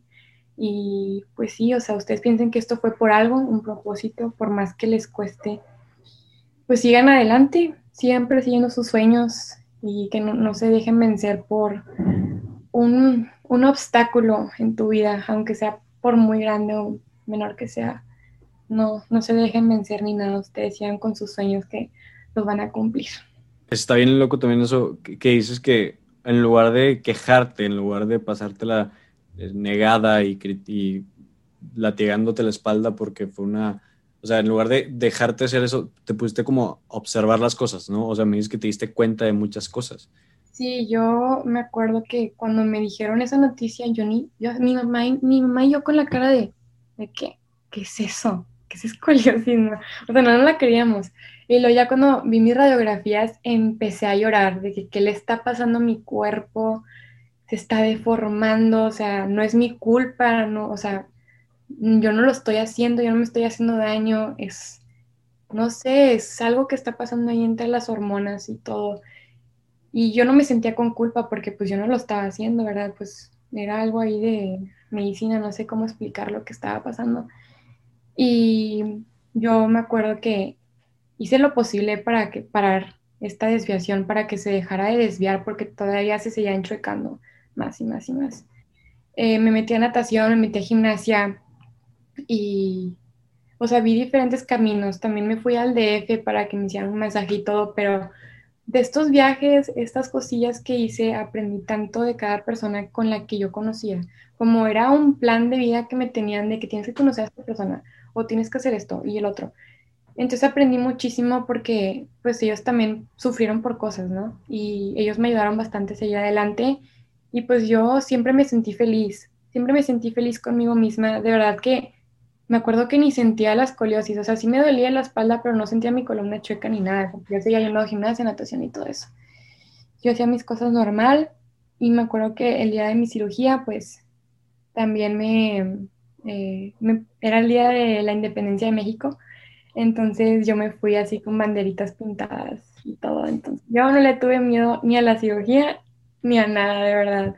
Y mis doctores también se sorprendieron con eso, pero yo siento que es más que todo tener como que esa fuerza y voluntad tuya. O sea, tienes que estar primero bien contigo misma o mismo para poder hacer lo demás, porque si eso no lo tienes, que es lo fundamental, olvídate de lo que te puede pasar, o sea, puedes llegar hasta el fondo si no estás bien contigo mismo, o sea, cualquier crítica te va a derrumbar, cualquier obstáculo te va a derrumbar, entonces tienen que decirse cada día en el espejo, eres un chingón, una chingona, y un hermoso y un guerrero, me explico. Y pues eso también transmitirlo a las demás personas. Con o sin cicatrices, eres igual de chingona. Y pues sí, qué, qué chido que, que pienses eso, me gusta, me gusta esa idea. Y qué, bien, la neta, como que si, si alguien, creo que podemos compartir esta historia, si alguien se ha sentido mal por alguna, no sé, alguna discapacidad, por algún accidente, por algún, este, algún aspecto que, que le requiera muchas, que digo, que, que, le se traduzca en críticas, pues aquí tienen esta historia que espero que les pueda ayudar de alguna manera. Eh, ya ven, yo, este, pues yo creo que no hay este, mejor motivación que el ejemplo. Entonces, hay un ejemplo aquí muy claro y si, si esto te sirve, pues ya ves que alguien lo puedes resolver. Alguien más lo va a poder también resolver. Viendo que alguien sí puede, tal vez tú también puedas. Tal vez de la misma manera, tal vez de otra manera. Pero pues eh, aviéntate a explorarlos, aviéntate a explorar las maneras. Para eso estamos aquí, para compartir estas maneras en las que la gente ha solucionado sus cosas. Y pues si te sirve esto, eh, puedes usarlo, puedes usar otra manera, pero explórate, explora el mundo, el entorno en el que te encuentras frente a esa situación. Y sí, este, tienes que resolverlo, o sea, es algo que todos tenemos la posibilidad de diferentes maneras, pero todos tenemos la posibilidad de resolver. Oye, ¿y qué, qué, quieres para mañana? Dentro de todos estos campos que acabamos de hablar, que ya vemos que tienes bastantes intereses, ¿qué, qué metas muy marcadas tienes? O sea, ¿tienes alguna meta de alguna empresa, de algún proyecto, algún trabajo, algo así muy importante para ti? Mira, todos me han preguntado de que sí, quieres estudiar leyes, quieres estudiar relaciones internacionales, pero ¿en dónde? O sea, ¿dónde lo quieres ejercer? Y esa es una pregunta que aún no puedo resolver, pero se me están poniendo como caminos en mi vida que me han estado guiando. Por ejemplo, un magistrado que me mandó unos libros de la nada y los empecé a leer y empecé a descubrir más cosas y Aún no sé muy bien cuál va a ser mi meta de vida, no sé qué voy a estudiar, digo que voy a trabajar, dónde lo voy a ejercer ni nada, pero sí algo que tengo muy en claro es que quiero ser un ejemplo a seguir, o sea, una persona a la que, que las demás personas pues la vean fuerte y que, tomen, que me tomen de ejemplo, que pueden seguir con sus sueños, que pueden seguir adelante y pues también tener y transmitir como esa confianza a las demás personas que si algún día ocupan ayuda o si ocupan alguien que lo escuche, aunque no sea psicóloga, pues aquí estoy yo. Y sí, mi meta pues ha sido mucho apoyar a las personas hasta este entonces, pero sí, pues no sé todavía en qué va a trabajar, pero esa es mi meta, apoyar a personas. Como quiera, aún estás joven, que digo, mínimo ya tienes eso bien claro que quieres apoyar a las personas. Es lo que toco en el, en el, en el segundo episodio, me parece, o el tercer episodio del podcast, de encontrar como los pilares de tu vida. O sea, encontrar qué es eso que a tu vida le da sentido. Por ejemplo, yo, yo en, mi, en mi vida encontré que los pilares eran uno, el crear, y otro, el ayudar. Y esas dos cosas, a lo mejor hay puntos en especial, pues a nuestra edad estamos aún bastante jóvenes, que no sabemos, o sea, ya sabemos bien qué es eso. A lo mejor todavía no sabemos la forma, no sabemos el lugar, no sabemos el tiempo, pero ya tenemos mínimo bien claro el objetivo y, y la misión, que el, gran objetivo, el gran gol, digamos. Entonces, sí, creo que conforme vaya pasando el tiempo, muchos de nosotros nos hemos sentido confundidos con eso, no saber si, si qué quieres ejercer, eh, en dónde o con qué empresa o en qué país o en qué. Pero yo creo que mínimo ya tienes como la estrella polar de saber a dónde vas de saber qué quieres hacer. El medio ya será otra cosa, que a lo mejor no estás todavía en tiempo de descubrirlo, pero vas a descubrirlo, y, o sea, tú, todos los que se den sentido en esa manera, por eso mismo exploren, hagan diferentes actividades, porque a través de eso pueden encontrar qué es esa actividad que les apasiona y que se relaciona con ese objetivo final de, de querer apoyar o de querer hacer lo que tú quieras. Entonces, Josh, ¿alguna frase, alguna recomendación, algo, algún mensaje final que tengas para el público? Sí, eh, un mensaje que les quiero decir, que he aprendido a lo largo de mi vida, es que no le tengan miedo al éxito y tampoco le tengan miedo a hacer algo que ustedes sienten como que esa intuición, porque yo me veía mucho por la intuición, de que, lo quieran hacer nada más porque otras personas están a juzgar o porque te sientas menos o porque te sientes incapaz. Tú hazlo y vas a aprender algo, te vas a llevar algo, vas a conocer personas, vas a ser grande y acuérdense que el que se avienta es el más grande, porque los que no y se quedan en el mismo burbujita, se quedan estancados. Sin miedo al éxito, papis, ya se la saben. Entonces, muchas gracias por estar aquí en este episodio. Eh, estuvo muy chida la plática, me gustó bastante, conocí bastante y aprendí bastante. Eh, gracias por tu tiempo. Eh, tus redes sociales, ¿dónde te podemos encontrar? Instagram, Jocelyn Sada. TikTok, Jocelyn Sada. y ya, pues Facebook yo soy linchada, pero pues nadie usa Facebook. Pero sí mi TikTok, que es lo que mayormente uso. Muy bien, ¿algo que quieras anunciar? ¿Algún proyecto, algo que tengas así eh, que quieras anunciar que vayas a hacer? Sí, métanse a Udemoon y a Moon Monterrey, ahí los quiero ver, delegados, para esos que escucharon ahorita la plática de Moon y si les interesa, métanse. Y aunque no les guste o no sepan qué sea, ustedes métanse, van a aprender algo y van a conocer personas de diferentes lados. Sí, neta, ahorita o el semestre que viene o en dos semestres, cuando puedan meterse al, al Udemon, al, menos de las personas que estoy ahí me han dicho que vale mucho la pena, entonces, eh, para que lo vayan a considerar, ¿no? Jos, muchas gracias por estar aquí, gracias por tu tiempo. Eh, queda la puerta abierta para otra plática si gustes, cuando tú quieras, cuando puedas. Eh, muchas gracias a ustedes por estar aquí, por ya saben que pueden seguir este programa en YouTube como Rock and Business, en mi canal de YouTube Benji García, en Spotify igual. En Instagram estoy como, si les interesa más contenido de este tipo, como Benji García TV. Pero igual. Benji García TV. Y Facebook, mi fanpage como Benji García TV. Muchas gracias, Joss. Muchas gracias a ustedes y hasta la próxima, hasta el siguiente episodio de Rock and Business, el programa donde creamos arte y hacemos negocio. Listo. Listo. Uh.